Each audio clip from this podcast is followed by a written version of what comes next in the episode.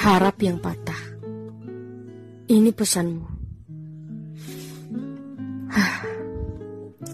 Kau jangan berharap dari aku yang bodoh ini.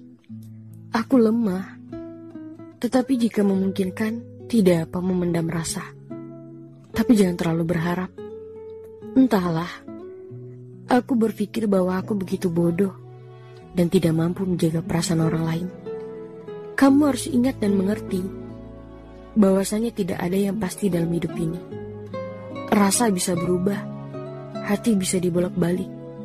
Kalau kau minta ketegasan dari aku, aku katakan bahwa aku menyukai kamu sebagai kamu yang aku kenal. Tapi aku tidak bisa membalas rasa yang mungkin sama banyaknya.